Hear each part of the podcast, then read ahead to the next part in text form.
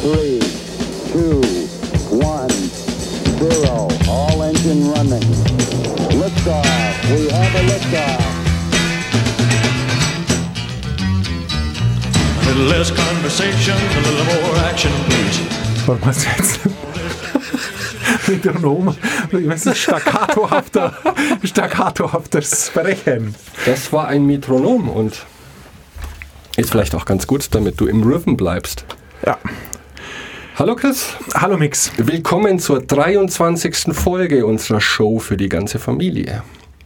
23. Folge. Heute ist die 23. Folge. kosokpodcasts.de slash keine minus Zeit. Genau. Und wir haben, glaube ich, schon ganz vielen Menschen geholfen mit dieser Show. Das habe ich nämlich jetzt auch gelernt. Ähm, all diese Themen zu Produktivität ergeben langsam für mich Sinn. Nur mit einem Buch, es gibt ja einige Bücher da draußen, die denken, wir frühstücken das Thema Produktivität ab. Da kommt man nicht sehr viel weiter und manche Dinge verstehe ich immer besser, je mehr ich darüber lese. Und dieses Buch heute, The One Thing von, oh, ich muss mich strecken, um es zu holen, Gary Keller und Jay Papasan, ist eins dieser Bücher, die mir wieder ein bisschen die Augen geöffnet haben. Hast du recherchiert, warum's, warum so viele Bücher einen gelben Umschlag haben? Weil ich es gerade in Händen halte und es ist gelb. Ich habe es recherchiert. Es ist kein Zufall. Ähm, Im Internet geguckt, was die Farbe Gelb für eine Bedeutung hat. Und jetzt pass auf. Gelb stimuliert den Geist. Die Bedeutung von Gelb ist die absolute Wahrheit, Rationalität, Wissen und Weisheit und steht für schränkenloses Denken und eine leuchtende Intelligenz. Drum ist Homer Simpson gelb. damit, klärt sich, damit schließt sich der Kreis echt. Also herzlichen Glückwunsch zu einem gelben Cover.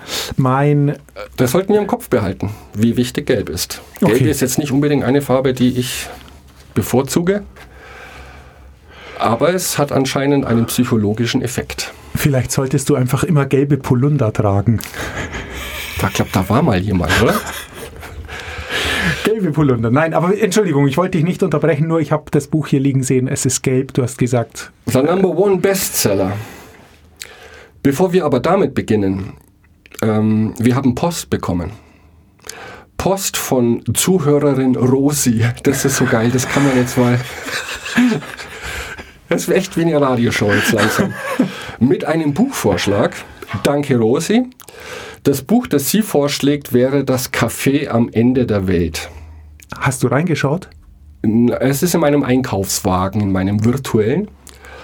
Ähm, ich bin auch gespannt, inwieweit das zu den Themen unserer Show passt, weil es geht vor allem um die Findung, äh, wie soll ich es nennen, den Sinn des Lebens zu finden. Aber natürlich hat Produktivität mit der Frage, warum, auch damit viel zu tun. Ist wohl ein etwas kürzeres Buch und ich denke, wir könnten das durchaus mal auf die Shortlist setzen für die Zukunft. Gerne. Aber wäre es nicht eigentlich so, dass über den Sinn oder die Frage des Sinn des Lebens zu beantworten, dann unsere letzte Show sein sollte? Ja. Ich finde, wenn wir den Sinn des Lebens, wenn wir diese Frage beantwortet haben, danach sollten wir aufhören. Und diese Folge heißt dann 42, oder? Zum Beispiel. Nicht zum Beispiel. 42 ist die Antwort auf die Frage. Ach du lieber Schreck. Lebens. Ja, ich verstehe, ich erinnere mich. Das war auch mein erster Gedanke. Das Café am Ende der Welt. Ist das nicht das Restaurant am Ende des Universums? Douglas Adams? Per Anhalter durch die Galaxis? Ist wohl etwas anderes. So, wir haben die Farbe Gelb geklärt. wir haben. Rosi gegrüßt. Äh, und natürlich die Aufforderung, gerne mehr Input von Zuhörerinnen und Rinnen, Rinnerinnen. ich bin ein bisschen neben der Spur heute, aber das hast du schon vorher angemerkt. Und dann möchte ich noch einen Song hinterher schicken, weil wir hatten schon lange keinen Showsong mehr. Und das Buch heißt ja, über das ich heute sprechen möchte, The One Thing, die überraschend einfache Wahrheit über außergewöhnlichen Erfolg. Und ich auch schon Anmerkungen bekommen habe, dass unsere äh, Songs etwas grenzwertig sind für den normalen Hörer. Tut uns leid. Deswegen habe ich heute einen etwas ähm, poppigeren Song rausgesucht, der aber auch passt. Ähm, Policy of Truth von Depeche Mode. Gut. Depeche Mode ist eine Konsensband, da darf es jetzt keinen, da darf es keinen Ärger geben. Nee, da bekommen wir viel positive Zuschriften. Policy of Truth, Album Violator von 1990. Es geht über, es geht um Wahrheit in diesem Buch. Ich beginne heute aber mit den Lügen. Und ich habe mir das so vorgestellt, so wie das Buch aufgebaut ist. Wir machen drei Folgen. Heute geht es um die großen Lügen, die laut Gary Keller da draußen sind und die uns davon abhalten, erfolgreich zu, sind, zu sein. Dann machen wir die nächste Folge über die Wahrheiten. Und Teil 3 ist dann die praktische Umsetzung zu außergewöhnlichen Erfolgen. Und wer möchte das nicht von uns? Ich bin gespannt über die Lügen. Ich bin sehr gespannt. Ich hab, durfte mich gar nicht vorbereiten diesmal. Du hast mir vor einer Stunde äh, eine Mail geschrieben, um was es gehen wird. Ähm, ich bin sehr gespannt, Mix. Ich werde nichts beitragen zu der heutigen Sendung. Ach, du hältst dich quasi an den Hack letzter Woche, sage nie mehr als wirklich nötig. Ja, weil mir das eine Machtaura gibt, die ich langsam brauche. Ja, kann nicht schaden. Also die große Frage für Gary Keller ist, und da hat er recht, äh, wenn jeder auf der Welt gleich viel Zeit hat, warum erreichen dann manche Menschen vermeintlich so viel mehr als alle anderen? Und sein Ansatz ist es, so klein wie möglich zu beginnen. Denn so klein wie möglich bedeutet für ihn The One Thing. Ich nenne das jetzt mal auf Deutsch, obwohl das Buch auch auf Deutsch so heißt, die eine Sache. Wenn man die kennt und die konsequent verfolgt, dann führt das angeblich zu außergewöhnlichen Erfolgen. Und er bringt das ganze Buch über immer die Metapher von Dominosteinen. Das heißt, wir sollten uns in allem, was wir tun, auf den ersten Dominostein konzentrieren, den wir umwerfen möchten. Denn, wusste ich nicht, ein Dominostein hat die Fähigkeit, einen zweiten Dominostein umzuwerfen, der 50% größer ist als der erste Dominostein. Fun Fact am Rande. Aber da draußen gibt es Lügen. Dinge, die wir als allgemeine Weisheit erzählt bekommen von unseren Eltern aus der Literatur, denen wir bedingungslos glauben und die verhindern, dass wir erfolgreich werden. Und er hat da ein schönes Zitat von Mark Twain am Anfang des ersten Kapitels. Und dieses Zitat hat für mich die Augen geöffnet, denn ich glaube, das stimmt zu 100 Prozent mit allem, was wir tun. Und auch Dinge, die wir gerade vor der Show besprochen haben. Keine Angst, die kommen nicht rein. Mark Twain sagt, jetzt pass auf, Räusper, es sind nicht die Dinge, die wir nicht wissen, die uns in Schwierigkeiten bringen, sondern die Dinge, die wir zu 100% wissen, die aber nicht stimmen. D'accord? Ja. Gut. Lüge Nummer 1. Da brauche ich deine Hilfe. Alle Dinge sind gleich wichtig. Ähm, wir haben schon mal über... Alle, ja? alle Dinge sind gleich wichtig, ist die Lüge. Genau. Okay, ja, ja, natürlich. Aber wie, es ist doch klar, dass nicht alles gleich wichtig ist. Natürlich ist es klar. Das Problem, das er nennt, ist, dass wir das im hektischen Alltag vergessen. Und sein Paradebeispiel ist die To-Do-Liste. Wir sitzen im Büro, arbeiten, Informationen prasseln auf uns ein. Und damit wir nichts vergessen, keine E-Mail, keine SMS, kein Facebook-Anfrage, was weiß ich, schreiben wir es auf eine To-Do-Liste, damit wir es nicht vergessen. Nur To-Do-Listen haben wohl eine dunkle Seite. Denn was kommt auf eine To-Do-Liste?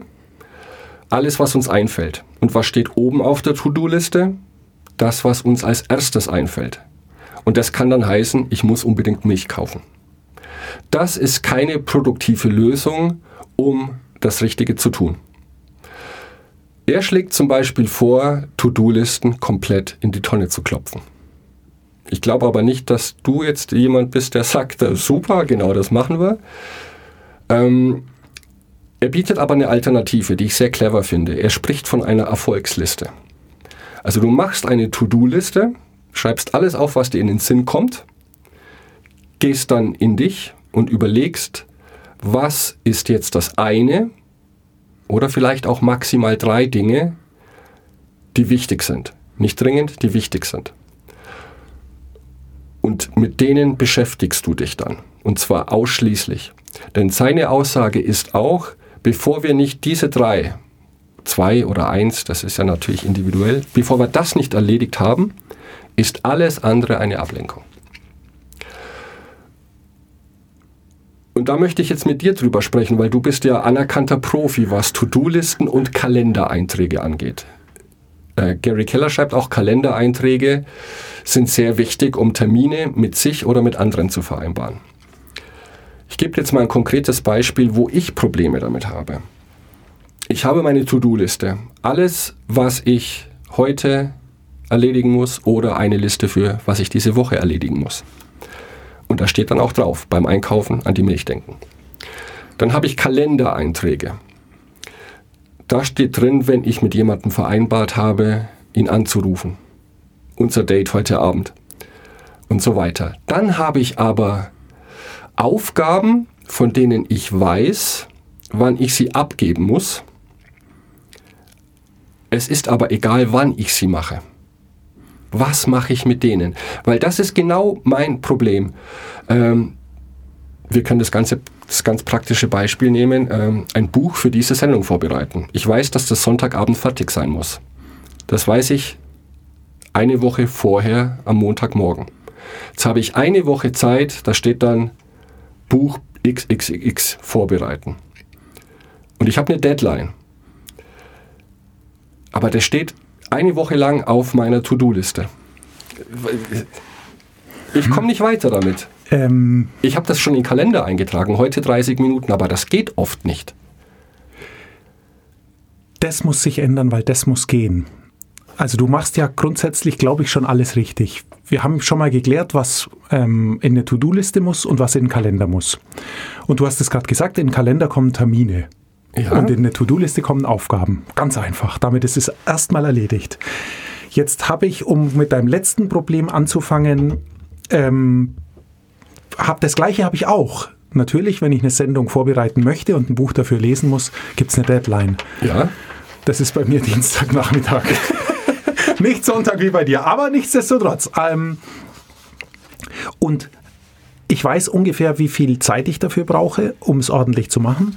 Und dementsprechend, ähm, wenn ich sage, ich möchte mir vier Stunden in der Woche reservieren, um eine Sendung vorzubereiten, dann mache ich mir tatsächlich an zwei Tagen zwei Termine, a zwei Stunden.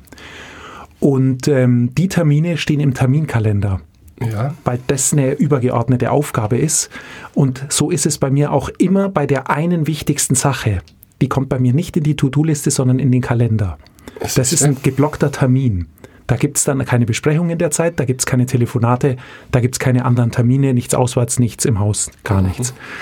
Was ich auch mache und was ich unbedingt empfehle, weil ähm, ich halte nichts von priorisierten To-Do-Listen oder von To-Do-Listen nach ja ähm, abzuarbeiten, ich mache erst mal das und dann mache ich das und dann mache ich das und erst danach mache ich andere Dinge. Ähm, das System, das ich am besten und am idealsten halte, ist, sich ähm, am Abend anzuschauen, was sind meine morgigen Termine. Und die schreibe ich mir auf die rechte Seite rechts von meiner To-Do-Liste. Und meine To-Do-Liste ist sozusagen links auf dem Blatt Papier, die ich nehme wenn ich die, meine Termine für den Tag Dienstag am Montagabend eingetragen habe, dann weiß ich Dienstag früh, was für Termine habe ich heute. Das okay. sind dann drei Termine, die jene halbe Stunde dauern. Dann sehe ich genau, okay, wann kann ich nichts tun und wann kann ich was tun. Dann fülle ich meine, habe ich schon eine To-Do-Liste vom Vortag und mir fallen vielleicht in der Früh auf dem Weg zum Büro noch zwei, drei Dinge an. Dann kriege ich vielleicht von Coworkern noch was gespiegelt, was ich tun muss. Das steht dann dort alles.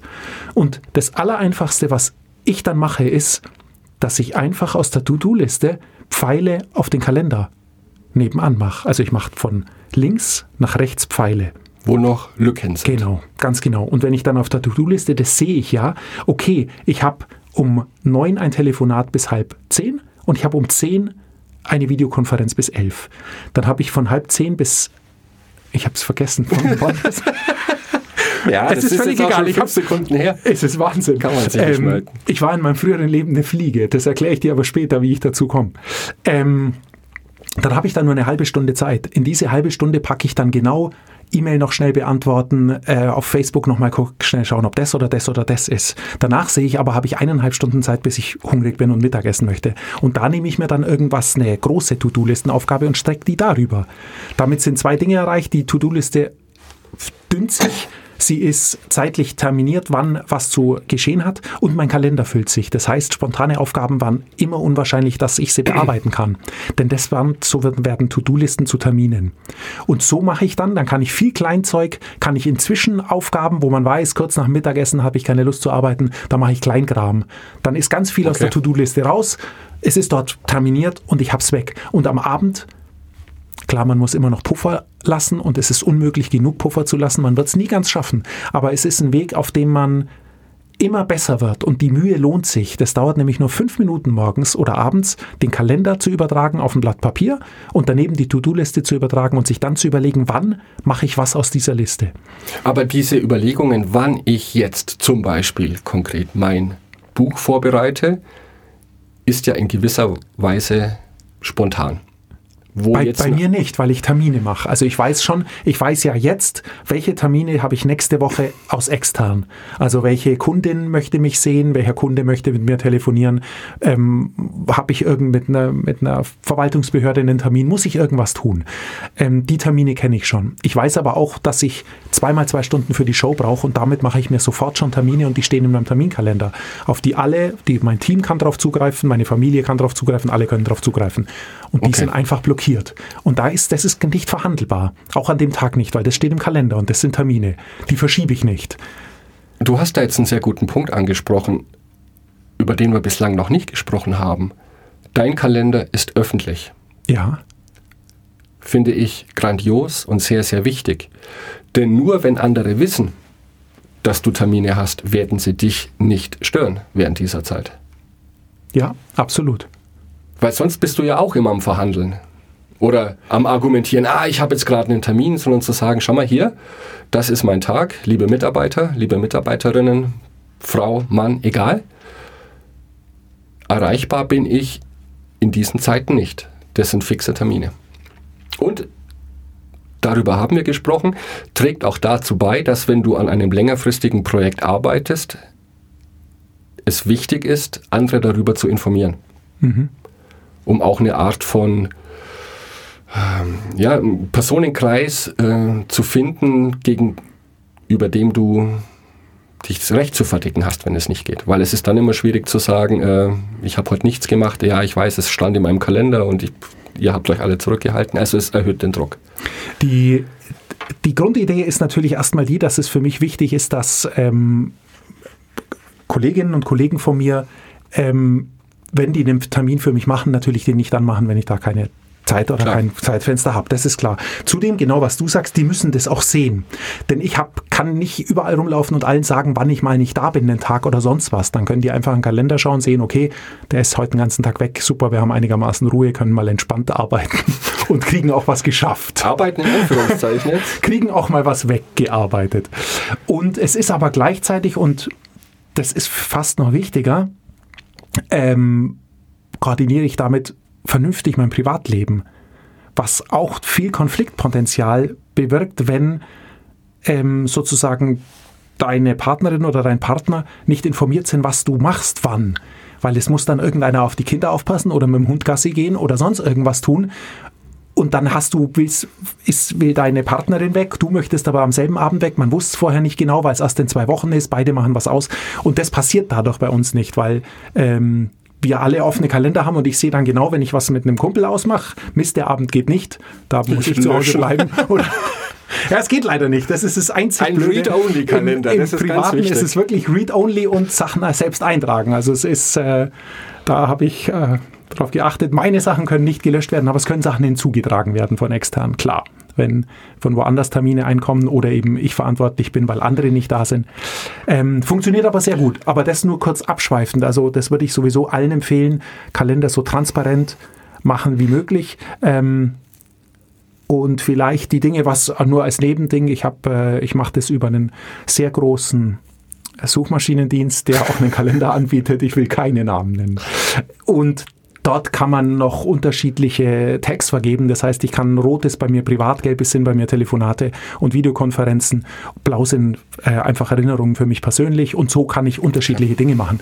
Und dann ist auch klar, rot ist absolut nicht zu verschieben bei einem Telefonat. Da kann man noch mal einen Termin äh, diskutieren oder wie auch immer. Also so ist es fast, fast tatsächlich auch mein Kalender eine kleine Art von Priorität. Für mich ist es nur wichtig, weil ich auf einen Blick sehen will, was steht denn an die Woche? Muss ich viel unterwegs sein? Werde ich viel telefonieren? Wie auch immer. Deshalb die farbliche Gestaltung. Schön, also du empfiehlst mir auch solche längeren, naja, das ist jetzt kein längeres Projekt, das ist ein Projekt, das sich jede Woche wiederholt, als Kalendereintrag und nicht als To-Do.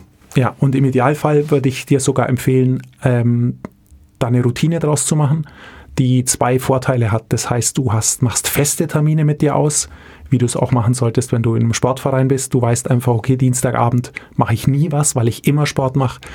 Ähm, hat den großen Vorteil, dass du dich immer schnell darauf einstellen kannst, was deine neue Aufgabe ist und dass wenn selbst wenn du wenn das Aufgaben sind, auf die du nicht immer so 100% Bock hast, was schon mal sein kann beim Sendung vorbereiten und beim Sport, dass du je öfters und je routinierter und je zuverlässiger du das immer zum gleichen Zeitpunkt machst, desto leichter fällt es dir, weil aus der Routine dann eine Gewohnheit wird und die Gewohnheit so blöd das klingt, dich die Sachen weniger hinterfragen lässt, sondern einfach dich sofort in die Aufgabe einsteigen lässt. Und das ist das Beste, was dir passieren kann. Also gerade bei sowas wie Sendung vorbereiten, es ist ein prädestiniertes Beispiel, würde ich dir sogar empfehlen. Ähm, ich versuche es auch, ganz klappt es nicht, aber ich habe eigentlich zwei feste Termine in der Woche, zu denen ich die Sendung hier vorbereite. Und das klappt gut, weil sie stehen im Kalender, sie sind blockiert und ich bin meistens, wenn der Termin dann kommt, da kriege ich eine Erinnerung, ich kann sofort umschalten und bin im Thema drin. Und das macht dann richtig Spaß. Du bist ja tatsächlich gut vorbereitet, obwohl du eigentlich gar nicht hättest vorbereitet sein müssen. Naja, du hast jetzt, du stichst genau in mein Lieblingsthema rein. Da darf nicht viel schiefgehen. Also ja, und zu Routinen komme ich gleich bei Lüge Nummer drei. Und vorher kommt die Lüge Nummer zwei. Und ich glaube, da sind wir uns relativ sehr schnell einig. Multitasking. Multitasking funktioniert nicht. Das Problem ist, es fühlt sich gut an. Nur Multitasking wurde ja für Computer oder dieser Begriff Multitasking wurde für Computer erfunden und wurde definiert als das abwechselnde Zugreifen auf Speicherkapazität. Und dieses abwechselnd ist, glaube ich, im Laufe der Zeit verloren gegangen. Und der Kick beim Multitasking ist eben, dass es sich so verdammt gut anfühlt, aber wir hatten schon einige Shows, ähm, wo wir klar dargelegt haben, dass Multitasking ins Verderben führt. Und Gary Keller sagt es sehr gut, Multitasking ist lediglich die Gelegenheit, mehr als eine Sache gleichzeitig zu verbocken. Sollten wir lassen. Ja, trifft's gut, muss man nichts ja. mehr dazu sagen. Gibt so viele Studien, gibt es sehr informative Bücher dazu, empfehle ich, aber es ist absoluter Unsinn. Und es gibt Multitasking nicht. Es gibt es nicht. Es gibt. Es ist die, die, wir glauben, dass wir multitasken. Wir tun es aber nicht. Du kannst multitasken, wenn du Auto fährst und Radio hörst. Dann kannst du das Radio wahrnehmen und du kannst gleichzeitig Auto fahren, weil das beides völlig ähm, harmlose und anspruchslose Dinge sind. Wenn du dann aber rückwärts einparken musst, machst du das Radio leiser, weil dann wird es komplexer, du musst räumliches Denken einschalten und und und und dann hörst du nicht mehr laut Radio, sondern du drehst leiser und konzentrierst dich aufs Einparken. Das ist das Einzige, was du dann noch kannst. Mein Auto macht das sogar selbst. Okay, du Dass, kannst wenn ich einen Rückwärtsgang einlege, wird die Musik leiser. Ja, aber bei der schrecklichen Musik, die wir hören, muss man vielleicht trotzdem leiser jetzt machen. nicht mehr. Wir werden jetzt poppiger. Depeche Mode. Lüge Nummer drei, Selbstdisziplin. Da weiß ich jetzt nicht, ob du so bei mir bist oder bei ihm. Er sagt Selbstdisziplin, wir brauchen sowas nicht. Ähm, ja, du. Naja, die Idee ist ganz einfach. Man sagt ja, oder da draußen sind die Mythen, dieser Mensch ist so erfolgreich in seinem Leben, weil er einfach ein diszipliniertes Leben geführt hat. Gary Keller sagt, wir brauchen nicht mehr Disziplin, sondern das bisschen, was wir aufwenden können, sollten wir zielgerichtet einsetzen, um daraus Routinen oder Gewohnheiten zu entwickeln. Und das finde ich eine spannende Idee, denn wenn wir ein längerfristiges Projekt betrachten und natürlich zum Erfolg kommen möchten mit diesem Projekt, sollten wir nicht das ganze Projekt betrachten, um dafür Willen Willenskraft, ist der nächste Punkt, oder Selbstdisziplin aufzubringen, sondern wenn wir uns auf die eine Sache konzentrieren, das ist die kleinste Sache, die wir in diesem Moment tun können, nur so viel Disziplin aufwenden müssen, um das erfolgreich zu Ende zu bringen. Denn sein Argument ist, Erfolg ist eine Aneinanderreihung von kleinen Sprints und kein Marathon. Wir müssen nur in die richtige Richtung gehen. Und wenn wir den Domino-Effekt im Hinterkopf behalten, reicht es, den ersten Domino umzuwerfen. Und wenn das eine erfolgreiche Aktion war, versuchen aus dieser einen erfolgreichen Aktion eine Routine zu machen. Das heißt, Selbstdisziplin ist vielleicht heutzutage auch gar nicht mehr angemessen. Das, dieses spartanische, ja, nur mit einer Kerze und Sandalen, ja, und auf alles verzichten, sondern sich kurz zusammenreißen, konzentrieren, auf die eine Aufgabe fokussieren, um dann das nächste zu tun und diese Aktion, wie du es vorher mit dem Sport angesprochen hast, zu einer Routine zu entwickeln. Dann brauchen wir keine Disziplin mehr. Ähm, da bin ich hundertprozentig dabei. Also lustigerweise, wenn ich an Selbstdisziplin denke, dann poppt bei mir auch irgendwie der arme Poet äh, ja. unterm Regenschirm auf. Und äh, es ist aber in gewisser Weise, es sind zwei Dinge. Also, weil du hast jetzt von Disziplin und von Willenskraft gesprochen und beides ist sehr nötig. Die, die Willenskraft, interessanterweise, was meine Erfahrung ist, wir kommen nämlich damit gleich wieder zu der Routine, dass du weißt, von Dienstag um zwei bis vier bereite ich mein Buch vor. Ähm, Willenskraft brauchen wir in der Regel nicht, um etwas zu tun, sondern wir okay. brauchen Willenskraft, um etwas nicht zu tun. Das ist ein großer Unterschied. Also wenn du ähm, da sitzt und weißt jetzt, okay, es ist Dienstag 14 Uhr, ich möchte jetzt meine Sendung vorbereiten, dann brauchst du keine Willenskraft, um das zu tun, weil das musst du tun und das willst du ja auch tun. Wozu du Willenskraft brauchst, ist nicht dein Handy zu nehmen und nur ganz kurz zu gucken, ob nicht doch jemand geantwortet hat, auf dessen E-Mail-Antwort du wartest. Du brauchst Willenskraft, okay. wenn du dich gesünder ernähren willst. Nicht, dass du einen Apfel isst, sondern dass du nicht die Süßigkeiten isst, die im Schrank sind. Dafür brauchst du die Willenskraft, nicht um den Apfel zu essen. Ich schon. Ja, okay. Du bist ein besonders harter Fall. Und das ist nämlich genau der Deal, den man um da wieder den, den äh, Rückschluss zu den Routinen und den Gewohnheiten, worum es ihm ja, dem Autor hier ja auch geht, gewinnt, du kannst Willenskraft oder die Willenskraft ist eine beschränkte Ressource, die auch zum Abend hin schwächer wird, was vieles erklärt, was wir tun als Gewohnheiten. Ähm, und was erwiesen ist, das ist kein, äh, das ist erwiesen, es erforscht. Willenskraft ist eine Ressource, die über den Tag schwindet. Und du kannst natürlich versuchen, deine Willenskraft weniger zu beanspruchen, indem du Dinge eliminierst, die von dir verlangen, dass du sie nicht tust. Das ist ganz einfach, wenn du mehr Äpfel essen willst, dann besorg Äpfel und schmeiß Süßigkeiten weg. Weil wenn die nur weit genug weg sind, wenn du Kinder hast, die sie brauchen, dann tu sie in den Dachboden die sind, wenn die Süßigkeiten wollen, die gehen überall hin. Du nicht. Du bleibst dann sitzen, denkst, ja, dann esse ich halt den gottverdammten Apfel, der ist in Reichweite. ja, Kinder sind da anders. Das ja. funktioniert. Und genauso ist es natürlich mit deiner 14 Uhr Routine fürs Buch auch. Wenn du sozusagen dir in der Routine so einen festen Raum, so einen festen Rahmen schaffst und weißt, okay, 14 Uhr, mein Kalender erinnert mich dran, jetzt gibt's nichts anderes mehr. E-Mail-Client aus, Handy auf Flugmodus. Also auch da kannst du Dinge, unglaublich viele Dinge eliminieren, die dich sonst ablenken würden und Willenskraft von dir fordern. Und im Umkehrschluss kriegst du dann nämlich geschenkt Disziplin, weil genau das ist es. Deine Willenskraft kannst du jetzt, hast du im Griff, du verbrauchst sie nicht allzu sehr und jetzt kannst du dich ganz auf dein Thema konzentrieren. Und das ist ja das, ähm, jetzt heißt es halt fokussiert arbeiten und nicht mehr diszipliniert arbeiten. Im Endeffekt meinen wir dasselbe. Wir kümmern uns wirklich nur um eine Sache. Irgendwann müssen wir uns nicht mehr darauf fokussieren, weil das kostet Energie, sondern wir sind dann konzentriert drin. Das ist der Moment, wo wir die Zeit vergessen, wo wir alles vergessen und wirklich im Flow sind und gute Ergebnisse erzielen. Aber wir müssen uns darauf vorbereiten. Du hast jetzt ein sehr schönes Beispiel. Also keine Süßigkeiten ins Haus, wenn ich keine Süßigkeiten mehr essen möchte. Natürlich, deine 14 Uhr Routine heißt, jetzt mache ich meine Bürotür zu, keine Open Door Policy mehr. Also wenn du einen Termin hast, wenn du eine Besprechung hast mit einer Kundin, dann machst du auch die Tür zu und es kommt Platz keiner rein und sagt, hast das Katzenvideo schon gesehen? Also, und natürlich ist es mit, deinem, mit deiner Routine dann genauso. Und also die beiden Autoren untermauern das auch, diese Willenskraft. Wie du richtig gesagt hast, sie lässt im, äh, im Verlauf des Tags nach. Sie ist nicht jederzeit verfügbar. Wir müssen clever überlegen, wann wir das bisschen Willenskraft, das wir haben, etwas zu tun oder wie du jetzt sagst, etwas nicht zu tun, zu bestimmten Zeiten einsetzen. Und er hat da ein paar ganz nette Studien aufgeführt, nämlich auch, er sagt, wenn wir uns nicht darum kümmern, unsere Willenskraft schonend einzusetzen und zu den Zeitpunkten, wo wir am fittesten sind, dann gehen wir auf unseren Default zurück. Und wenn wir uns eine Gewohnheit neu angewöhnen möchten oder eine alte ablegen möchten, ist der Default halt dann, äh, jetzt greife ich zum Schokoriegel, weil die Willenskraft fehlt.